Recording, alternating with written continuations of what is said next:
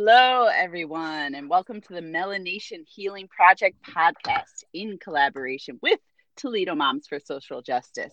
I am Erin Schoen Marsh, your moderator for today. You're probably wondering, wait, where's Shelly? I want Shelly.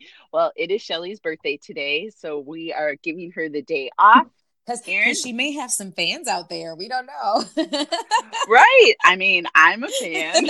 right. So I'm a little like thrown off without her here. You know? Listen, I tried to get her to come in. I'm just like, please just like we need yes. and look at Who's gonna slow us down? I even threw you in it. I even threw you because I'm like, Erin's gonna be so sad. it's true, I am. So, Erin, could you tell us a little bit about yourself? Yeah, sure, of course. Um, so, first, I just want to say thank you for having me. This is um, just such an honor, um, and I'm just really excited for this conversation. I so I am a midwife. Uh, I'm a certified nurse midwife, which is an advanced practice nursing degree. Um, so similar to a nurse practitioner, which I think more and more people are becoming um, aware of.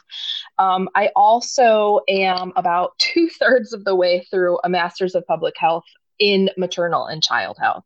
Wow. Yeah. So I have always been um, a diligent admirer and learner of cultures.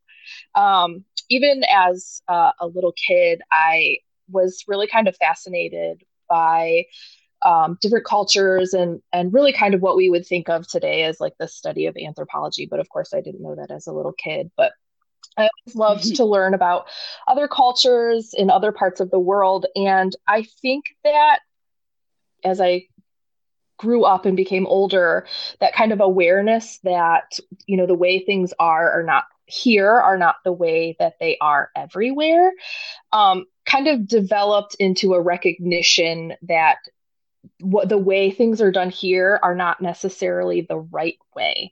Um, so I think kind of through an evolution, I was able to kind of recognize um, different um, systems of oppression um, that exist here and in other places in the world.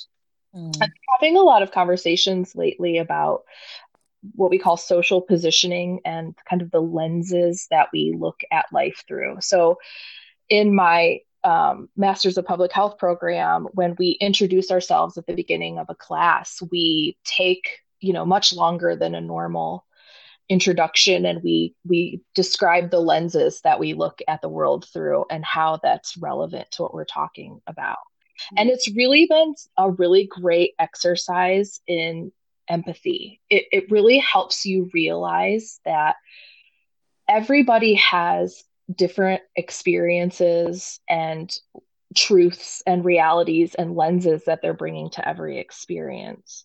So, in my experience, I, I grew up, you know, I have a very normal kind of white privileged experience. I, you know, I we were not rich, but we were not poor. Both of my parents worked. They were married. Um, you know, decent education. But I think because of that, I when I was growing up, I witnessed a lot of racism and a lot of misogyny and a lot of homophobia and certainly transphobia. So as an adult, I think I've been able to kind of connect that to my love of different cultures and kind of recognize how those two play together um, and interact. Wow. All right. Cool.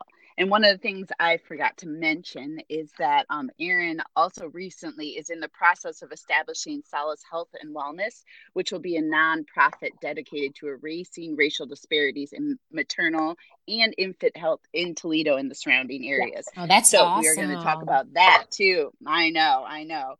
So, what are some of the most prevalent health disparities that exist today, in your opinion? And how much of it do you believe is racially or ethnically charged? Um, I guess speaking of lenses, I always I always come at this conversation initially from the reproductive health standpoint because that's kind of where I live my life. But mm-hmm. I was uh, part of a wonderful women uh, gender equity summit this past week and um, moderated the women in health uh, panel discussion and was re- graciously reminded by this amazing um, neurologist in Toledo who is a Black woman that uh, healthcare disparities exist in all areas of medicine. Mm-hmm. But I think that our mind always goes to kind of the maternal and infant um, uh, health disparities, which, uh, of course, I mean, is is huge, and they definitely should. But in healthcare in general, I mean, we if we look at um, the risk of uh, and outcomes of things like heart disease, stroke, um, cancer, um, and it's not just that Black and Indigenous women have higher rates of these uh, uh, healthcare issues due to things like you know weathering and toxic stress historical and generational traumas which i know we you know talk about on this podcast a lot but it's also that those treatments are going to vary greatly um, based on a person's mm-hmm. access to that healthcare the color of their skin um, and you know we we also know that they're going to maybe be offered different treatments yeah um, maybe effective treatments mm-hmm. um, yeah mm. so um so it, so it exists in in all of those in all of those levels. Um, i'm going to be frank and say that i believe that it's all racially charged um, at least in, on a systemic level um, and in many many cases on an individual level and i think that we're probably going to get into the meat of that. Yes. Did you have more to add there? I'm good All right, Tay, do you, would you like to? You know, anything? I do appreciate everything that she said, and and I concur with everything that she said.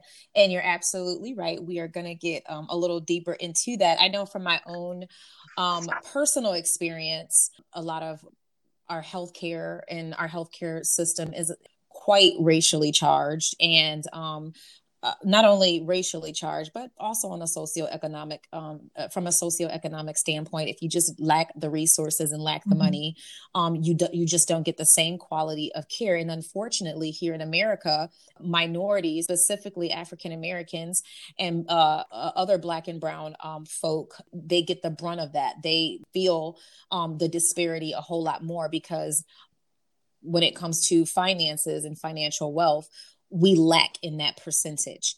So mm-hmm. you will mm. see that very often. And then not only that, a lot of it is also because of the education that's been received over the over decades um, of of uh, the medical personnel, doctors and nurses being taught how to treat black and brown people specifically african american uh, peoples i know for sure in uh, uh, medical history books we were they were taught to treat us as if we were some sort of superhuman being and that our pain uh, we were able to tolerate more pain. So therefore we were mm-hmm. less likely to be believed when we say we're hurting or we're in pain. Therefore more likely to be dismissed by our doctors when we say that we need help and when we say that we are hurting. And and i've seen this um, throughout my life and i've actually experienced it as well. So you're right on the money yeah, that's 100% mm hmm correct. And actually, I, I have that uh, in my notes to speak about the, uh, just to kind of piggyback off of what Tay was saying. There, there was an actual research study. So this is documented in our research that it came out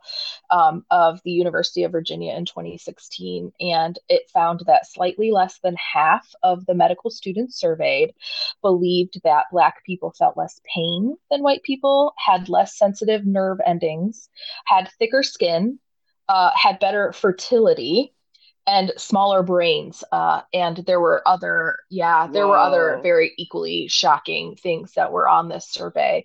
Um, and that wow. was medical students. Yes. Yep. So. Wow.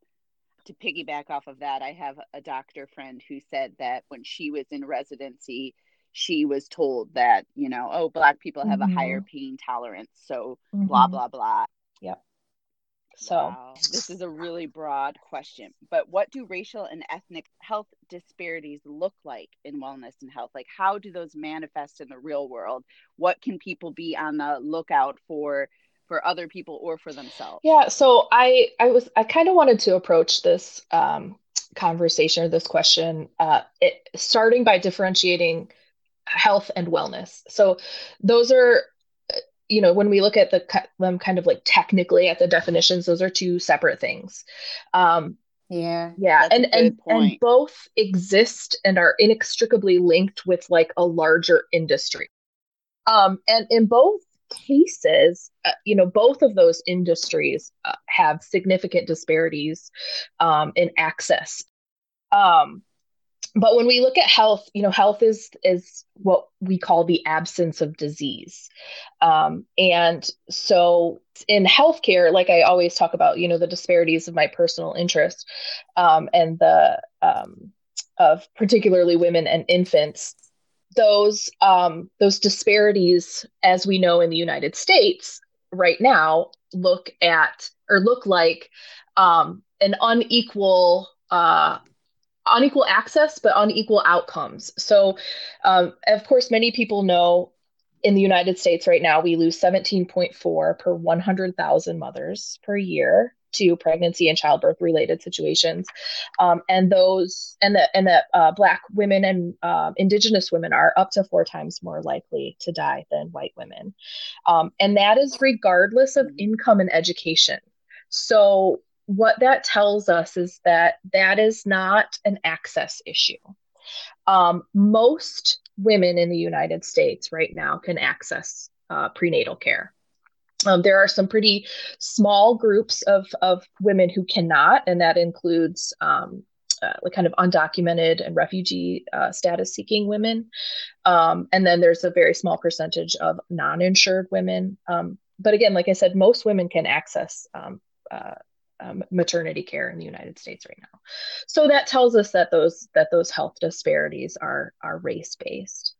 Um, in the wellness industry, um, this is this is kind of getting into. I mean, this could be a whole other podcast, but um, the wellness industry, you know, if I were just going to kind of lay it all out there, it's really kind of been kind of co-opted by and directed to uh, you know white mm-hmm. wealthy women mm-hmm. in the suburbs mm-hmm. um, and so mm-hmm. so that does get into kind of an access conversation um, you know if you think about the wellness industry and and what it actually is obviously it's a it's a vast industry but um, you know we have you know the things we think of um, like yoga and Pilates and um, mindfulness and um, supplements and natural health foods and nat- you know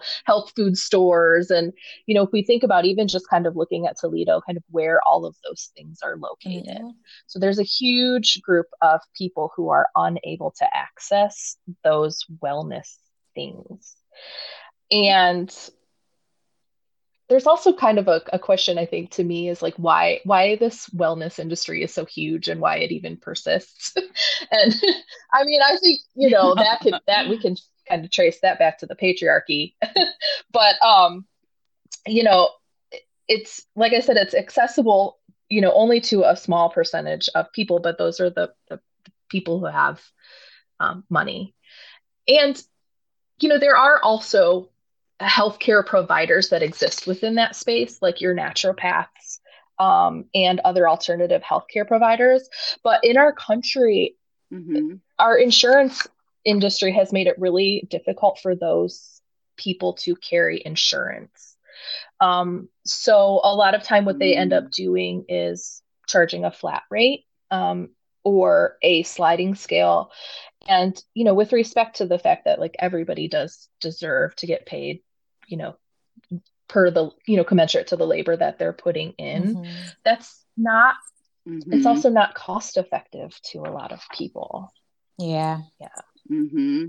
chiming in with that i mean i'm a solidly middle class white person and i can't afford the you know the price tag to go see a mm-hmm. naturopath so imagine that everyone in my situation and and more can't have that access. And then speaking from a yoga teacher's perspective, what Erin said is exactly spot on.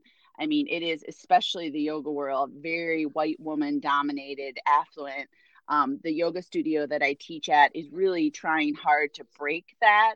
Um, they offer scholarships for um, certain categories of people, and they put another um, studio downtown to have access to people who lived near and around that area but it, it, you know it's slow going and it still boils down to price you know how many people can afford mm-hmm. about a hundred dollars yeah. a month for yoga yeah. not a whole lot so one of the things i'm trying to do in my own life is um take you know because i am a yoga teacher with nine years of experience now i'm i'm looking to volunteer in the community by teaching yoga for people who m- might not have ever done it mm. or been able to afford yeah. it otherwise i think that's one of the main ways it's going to reach to people because we can offer um scholarships you know to help people get access and things like that but it really won't mean anything if the community isn't educated and i mean and i'm talking about the community that's actually providing mm. the services the people who are uh, opening up the stores and, and opening up the mm-hmm. businesses mm-hmm. i know when i used to work at a local hospital i worked for um,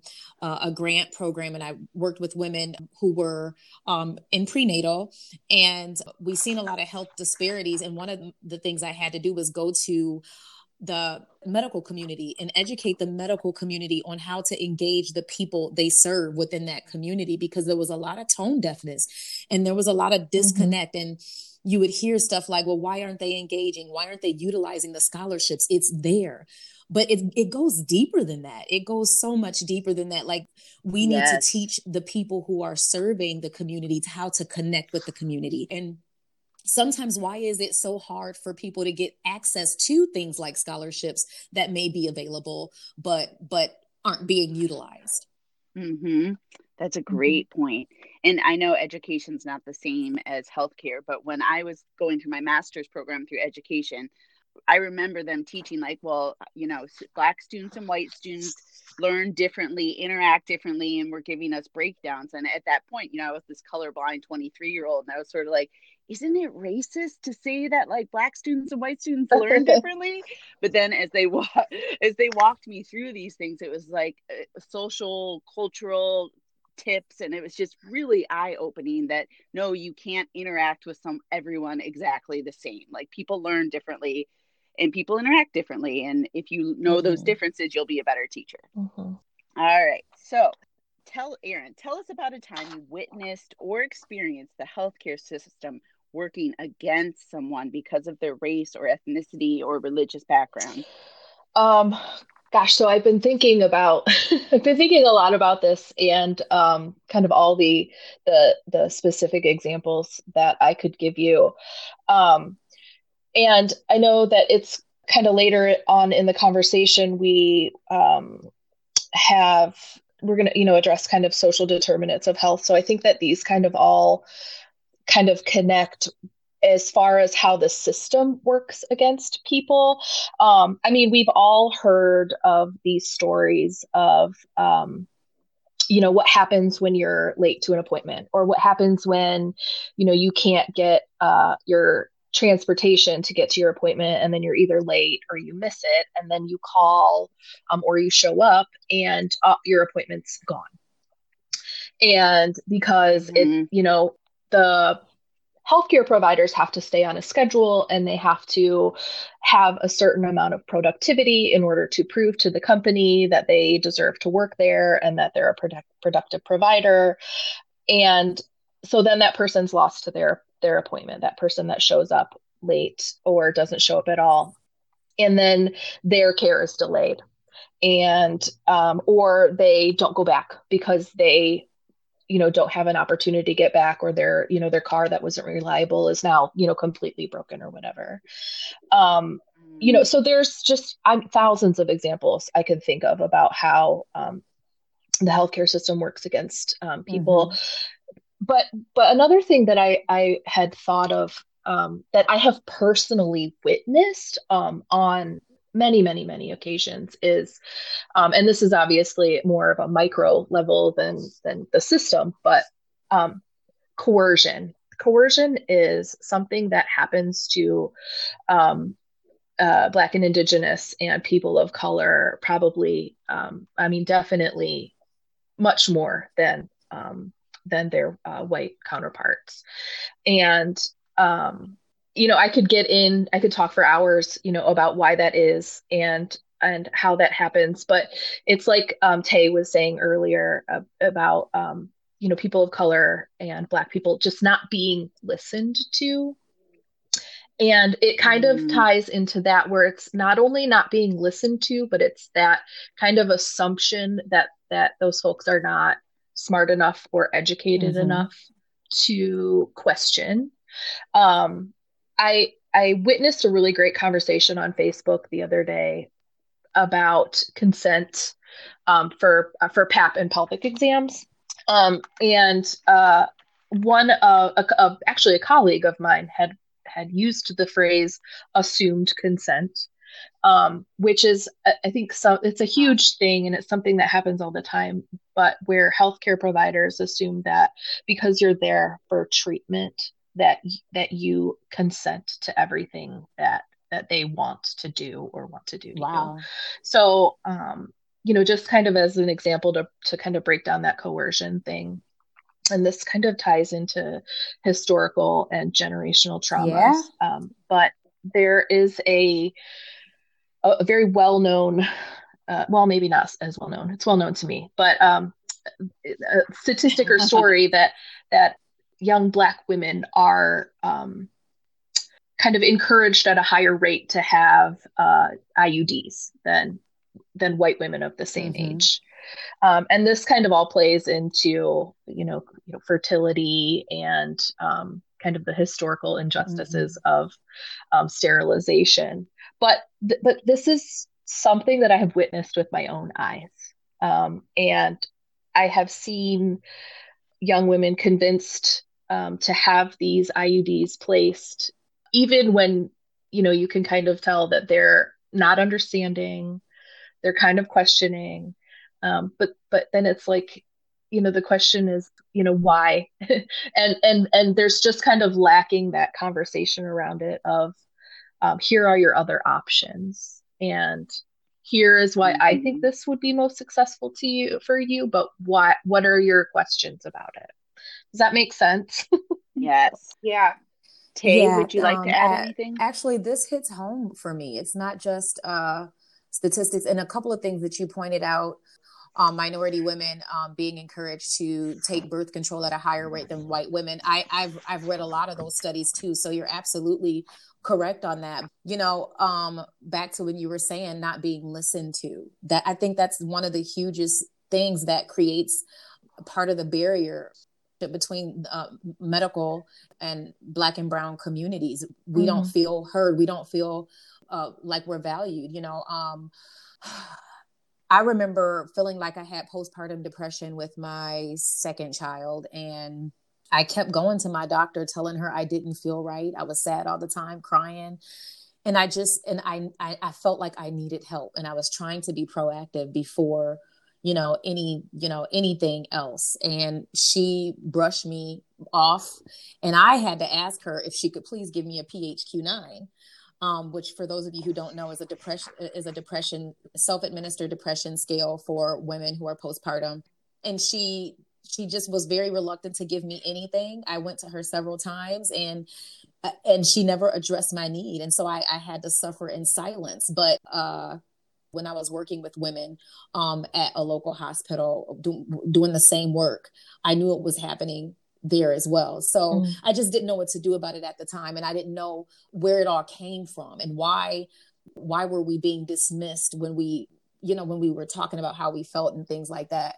Um but just bringing it back home to what you were saying it's just having those ha- having that dialogue and teaching the medical community how to uh, care. And and sometimes you know even though we see the healthcare community as you know the most educated sometimes they need to be educated as well. They need to be educated about who they are serving and i can't emphasize that enough just lack of lack of understanding why uh, black and brown people are afraid of, of the healthcare system mm-hmm. distrust mm-hmm. the healthcare system why why they would rather sit in silence and struggle um, because the lack of trust is yep. the lack of trust. I mean, mm when you uh, think about the Tuskegee experiment, what they did to our African American men. And Tay, why don't you explain that for people who might not know what you're talking um, about? Well, just the, briefly. The Tuskegee experiment was an experiment that um, African American men were injected with syphilis.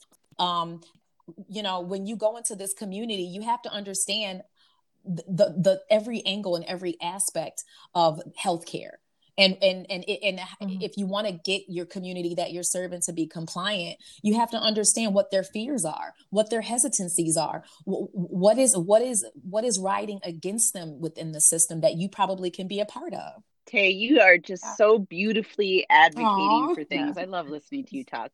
Uh, on that note, Heather, do you have anything you'd like to add?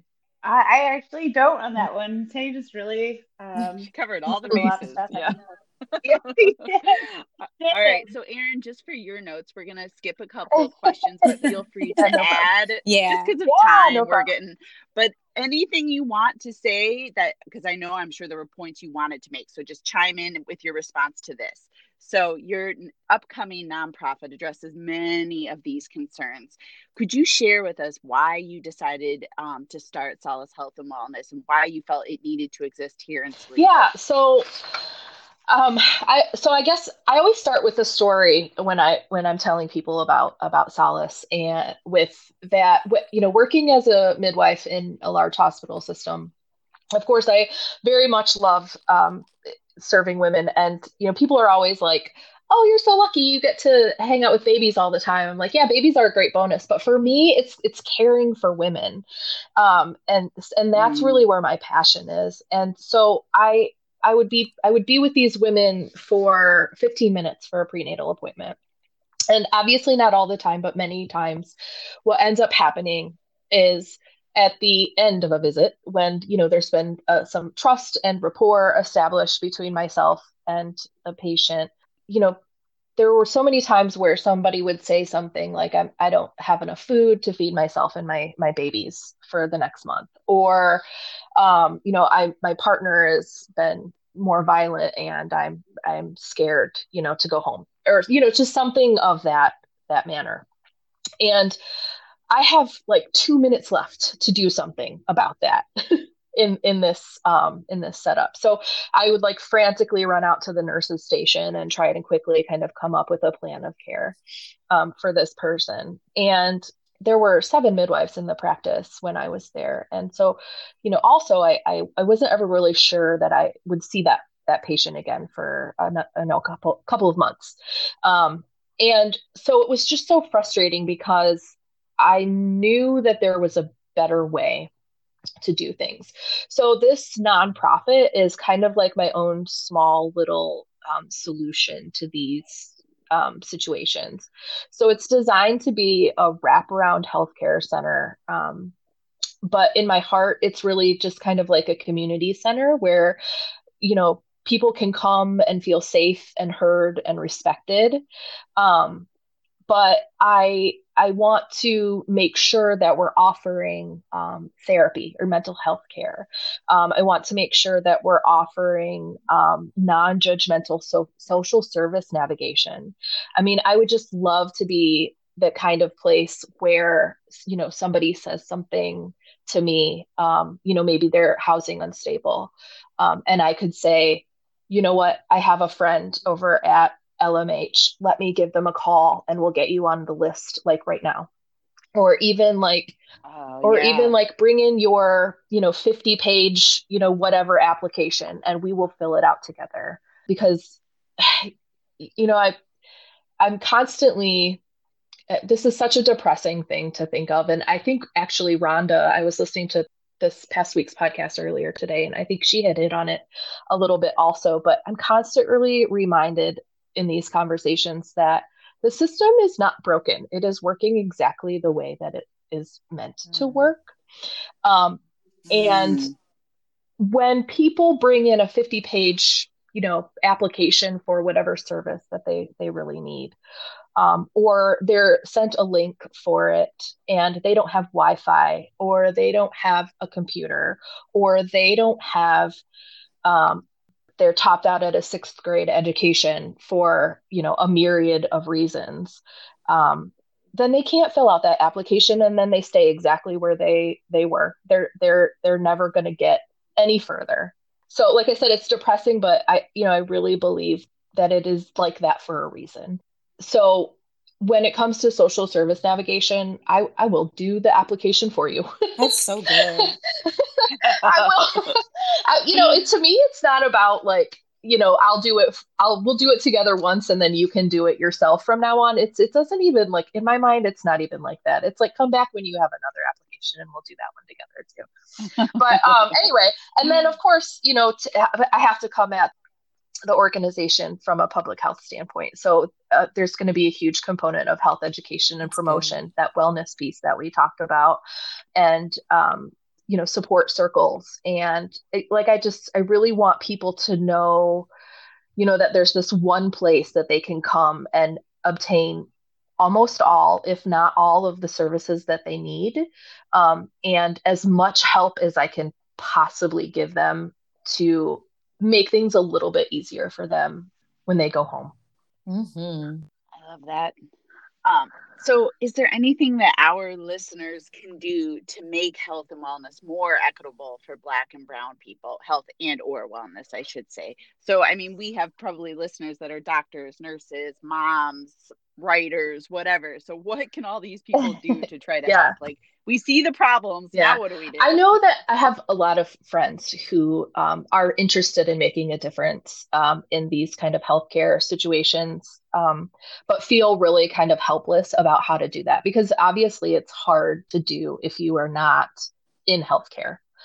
Um, so I think that for non healthcare people, a great way to get involved is legislation.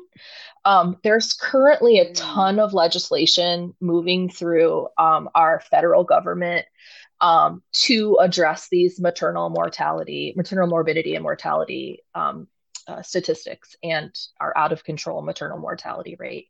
Um, there's a, a, number of them, I think probably upwards of 10. Um, so uh, you know a very simple thing that people can do is you know participate in you know emailing your representatives calling your representatives um, and i guess i should say that's a, a, lot easier said than done but often there are you know kind of online like form letters where you can just kind of attach your name to those um, so so to keep an eye out on things like that and really kind of advocate for the medical community, and this is, I'm going to try and keep this little soapbox like really short. Um, but for the medical community, and and Tay was kind of, you know, was talking about it earlier, where we need to learn how to be more like cult- we call it culturally cultural humility. But mm. it to me, like this is a this is a really big problem with a like a difficult solution because really what it's going to take is it's like you can't train racism and homophobia and misogyny out of people. I mean, if you look at if you look at the people who are more likely to go to medical school, who are more likely to go to nursing school, those are people who have had the privilege right. to get to where they are in the first place and are going to have the privilege to go further. So it's a it's a specific yeah. demographic of people, not always obviously, um, but it's a specific right. demographic of people. And the question is, is how do you train these things out of these people? It cannot That's start. Right when they get to medical school. It has to start way, I mean, mm-hmm. this has to be a cultural shift.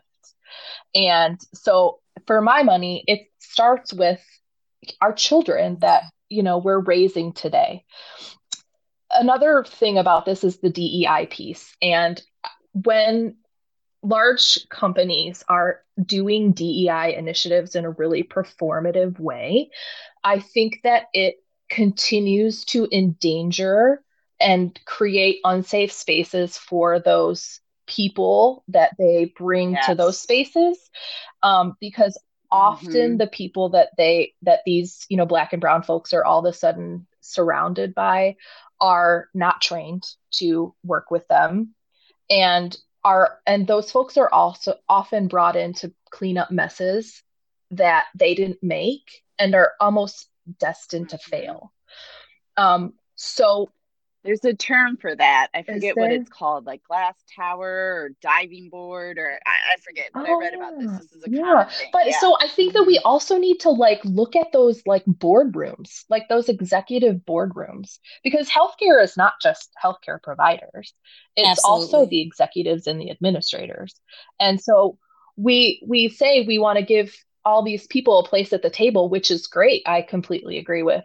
But we have to make that table a safe space so for people in the healthcare industry who are really interested in kind of dismantling this systemic issue, I mean, we got to advocate for people to get to those spaces and we've got to make it available to them. And then we have to make it safe for them.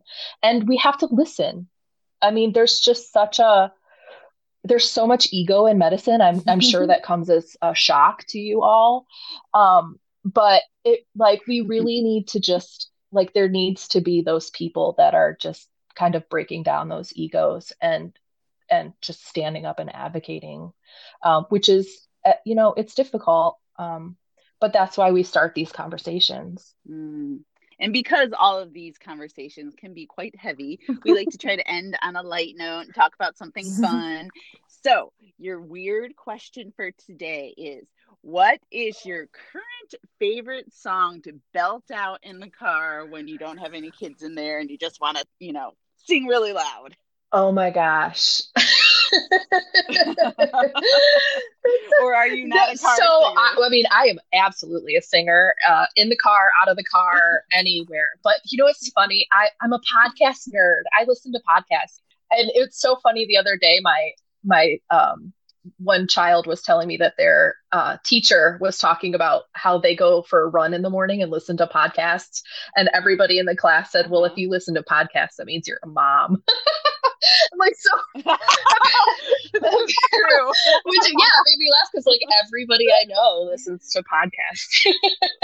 so, so I will say that my favorite podcast is, of Aww. course, the Melanation Healing Project.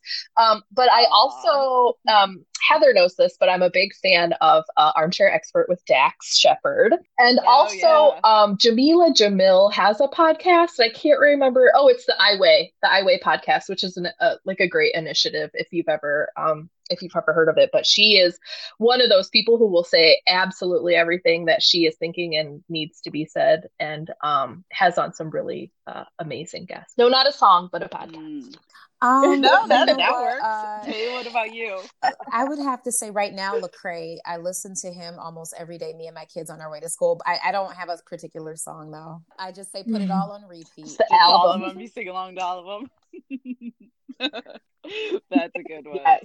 All right. Well, that wraps up our episode. Next week, we are going to be discussing how the judicial system and policing hurt and influence racial justice. And we are going to be talking with mm. Rashaya Gee, who uh, so excited. Yes, absolutely amazing. Don't miss it. You want to be there.